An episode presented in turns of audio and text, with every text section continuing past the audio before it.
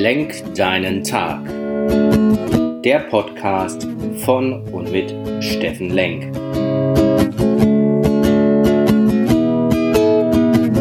Alles beginnt und endet mit dir selbst.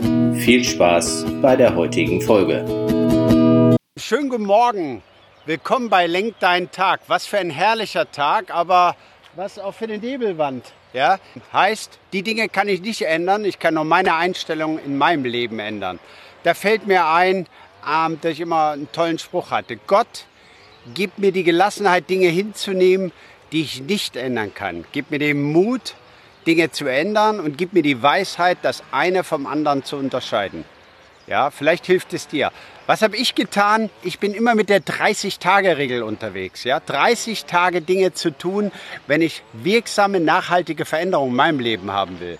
Ja, ich mache seit einem Jahr meine Zungenreinigung, trinke warmes Wasser, 500 Milliliter, meditiere seit einem Jahr jeden Tag 15 Minuten und ich bin seit neun Monaten Flexitarier. So, jetzt du, komm in deine Kraft. Dein Coach Steffen.